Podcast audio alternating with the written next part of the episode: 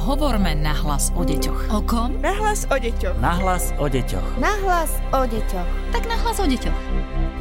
Vítajte v dnešnom podcaste Nahlas o deťoch. Pozdravuje vás Darina Mikolášová a budeme sa dnes venovať opäť vám a vašim otázkam, pretože mnohí sa pýtate na to, čo je to vlastne tá inklúzia, keďže sa toto slovíčko veľmi často skloňuje hlavne v poslednej dobe?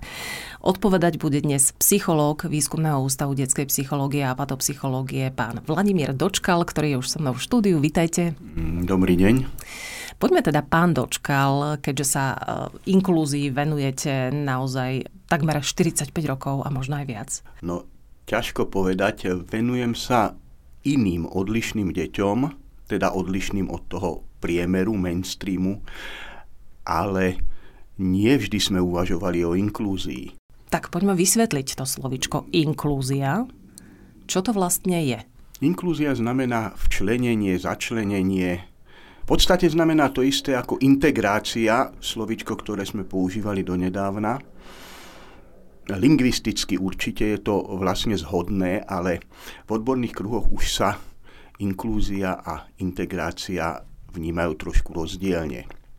Pri integrácii sme uvažovali o tom, že my sme väčšinová spoločnosť, čiže my sme tí normálni, a ak sa e, medzi nami vyskytnú nejaké iné deti, ja budem hovoriť o deťoch, pretože e, pracujem v tejto oblasti, tak im veľkoryso ponúkneme, že môžu byť začlenení spolu s nami, to znamená, integrujeme ich do tej bežnej triedy napríklad v škole a e, keďže oni sú nejakí iní, hovorili sme o nich ako o deťoch so špeciálnymi edukačnými potrebami, budeme sa im teda nejakým špeciálnym e, spôsobom venovať.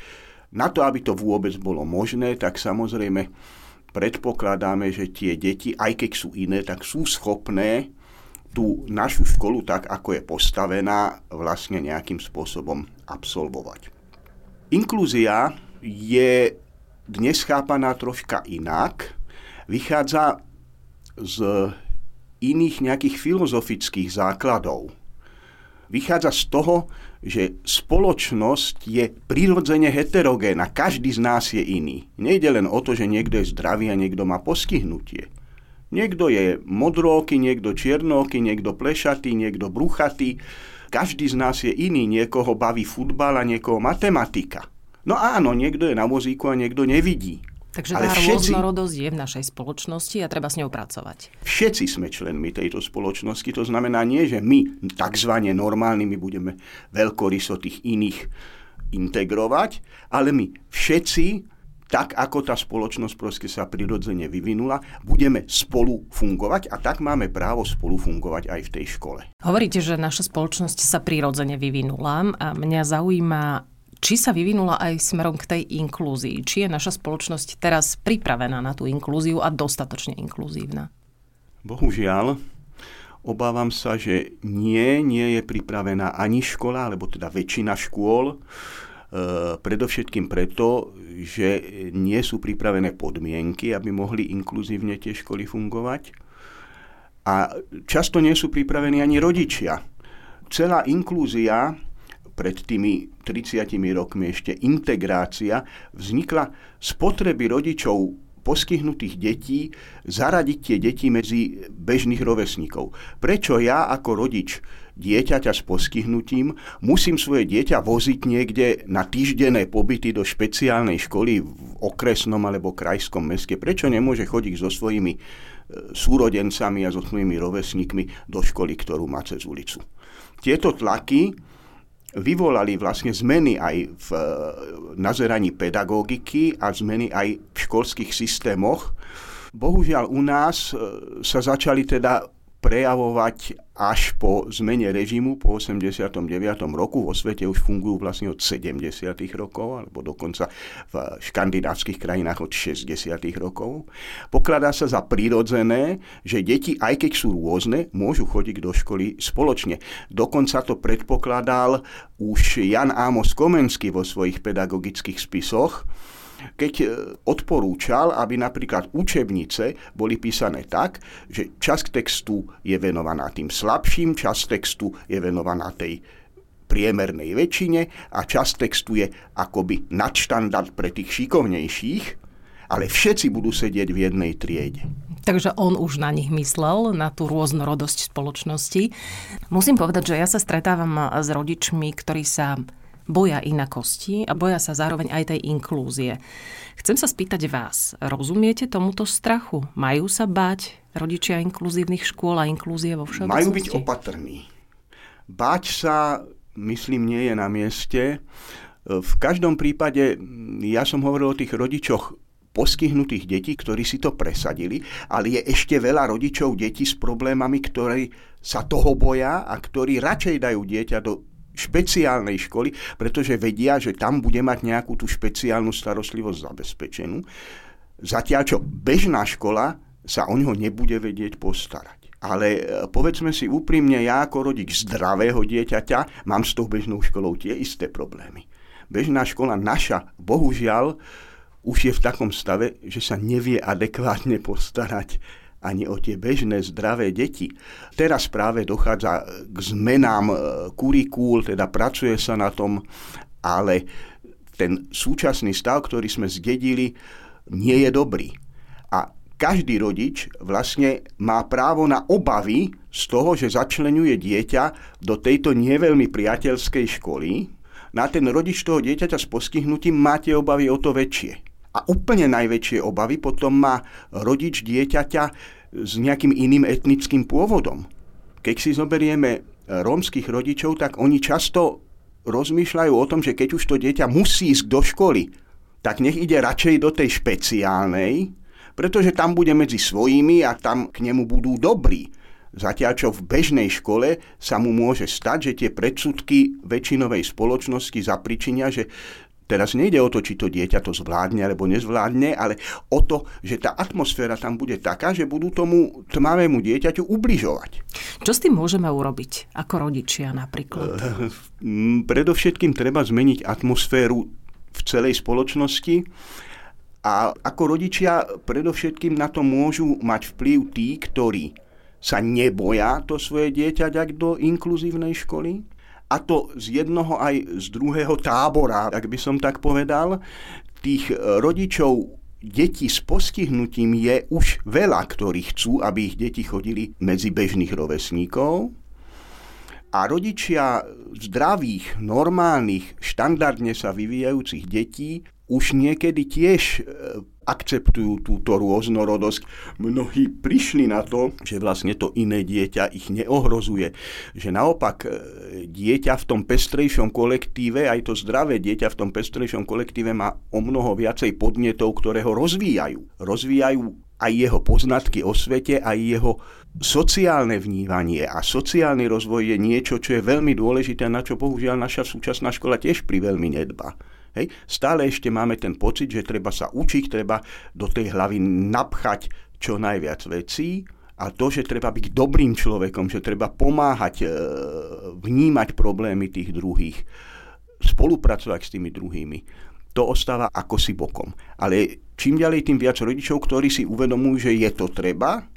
A ja vám poviem takú skúsenosť ešte spred 30 rokov, keď sme zakladali detské centrum pri výskumnom ústave detskej psychológie a patopsychológie, tak tu vznikla jedna taká trieda predškolskej výchovy, aby materská škola, ktorá bola projektovaná tak, aby do nej chodili zdravé deti spolu s tými postihnutými. A samozrejme deti s postihnutím, a respektíve ich rodičia tam e, tie deti hlásili, pretože zistili, že niečo nového takého to bude a, a nemali ich veľmi kam dávať. Zatiaľ, čo získať zdravé deti bol problém, lebo tí rodičia sa vtedy báli.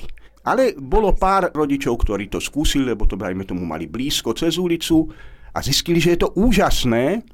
A ďalšie roky potom sa nám už stáva, že nevieme naplniť očakávania rodičov tých zdravých detí. Nemáme pre nich dosť miesta. Oni sem chcú ísť a chcú ísť sem radšej než do tej bežnej štátnej škôlky, ktorá nie je inkluzívna.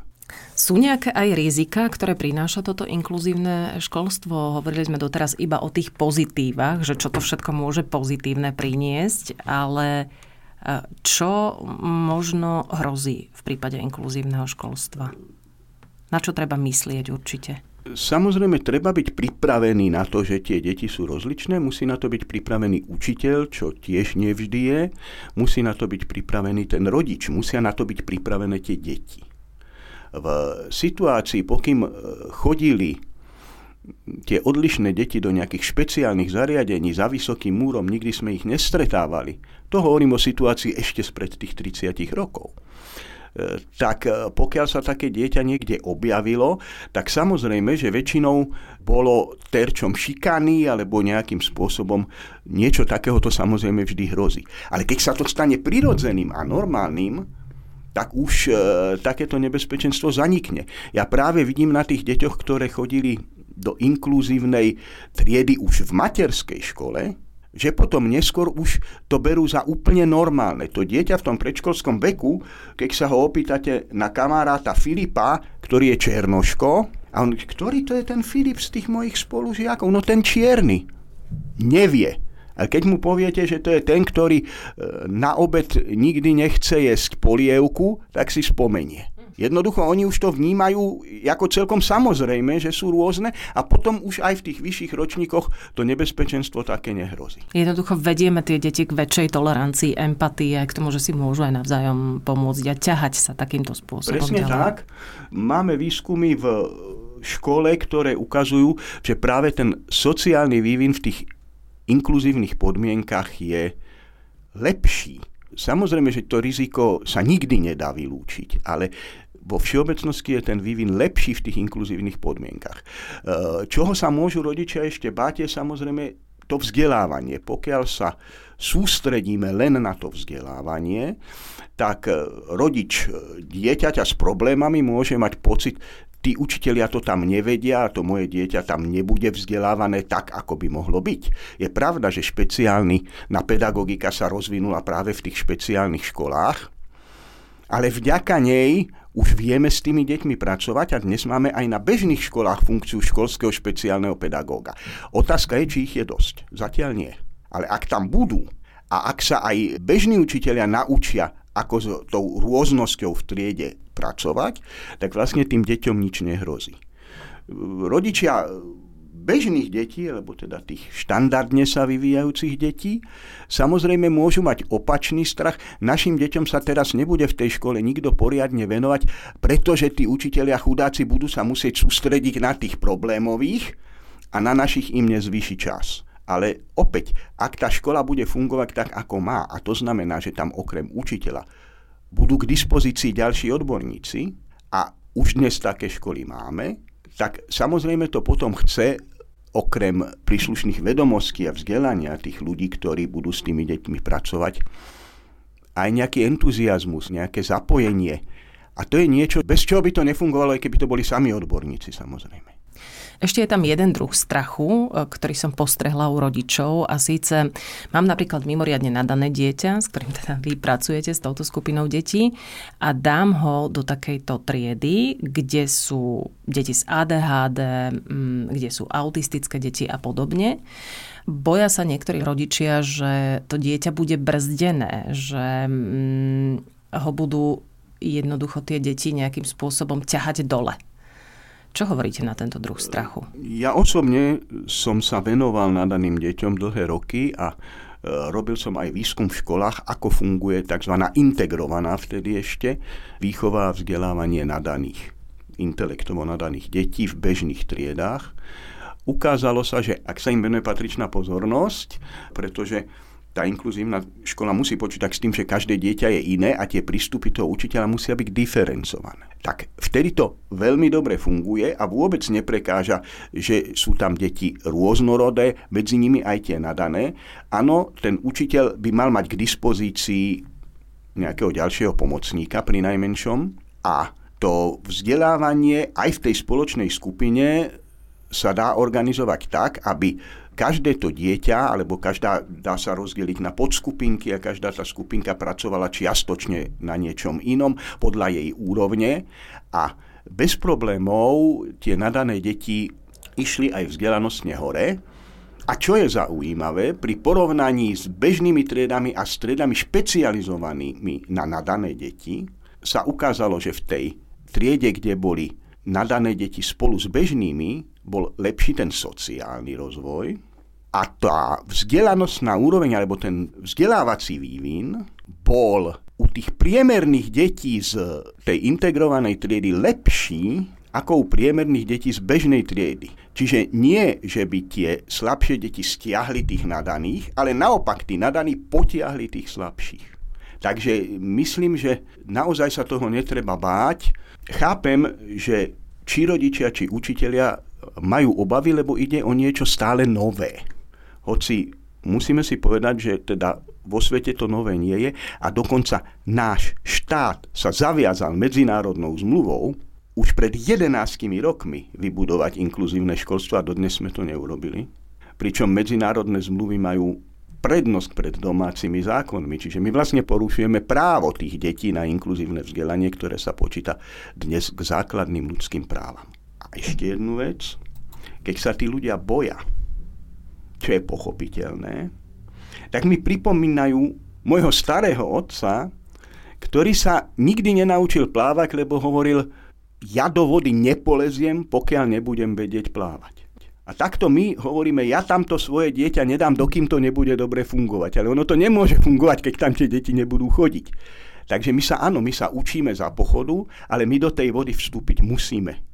Inak to inkluzívne školstvo a tú inkluzívnu spoločnosť, ktorá je potrebná, lebo ak sa budeme medzi sebou jednotlivé skupinky, ktoré sa niečím líšia, stále len nenávidieť a byť, tak e, to dopadne veľmi zle. Tak bez toho, aby sme do tej vody vstúpili, tak tú inklúziu nevybudujeme. Myslím, že najvystižnejšie, ako sa len dá, ste uzavreli dnešný podcast do inklúzii. To bol psychológ Výskumného ústavu detskej psychológie a patopsychológie Vladimír Dočkal. Ďakujeme. Ďakujem, dovidenia. Podcast Nahlas o deťoch realizujeme v rámci národného projektu štandardizáciou systému poradenstva a prevencie k inklúzii a úspešnosti na trhu práce. Projekt sa realizuje vďaka podpore z Európskeho sociálneho fondu a Európskeho fondu regionálneho rozvoja v rámci operačného programu Ľudské zdroje.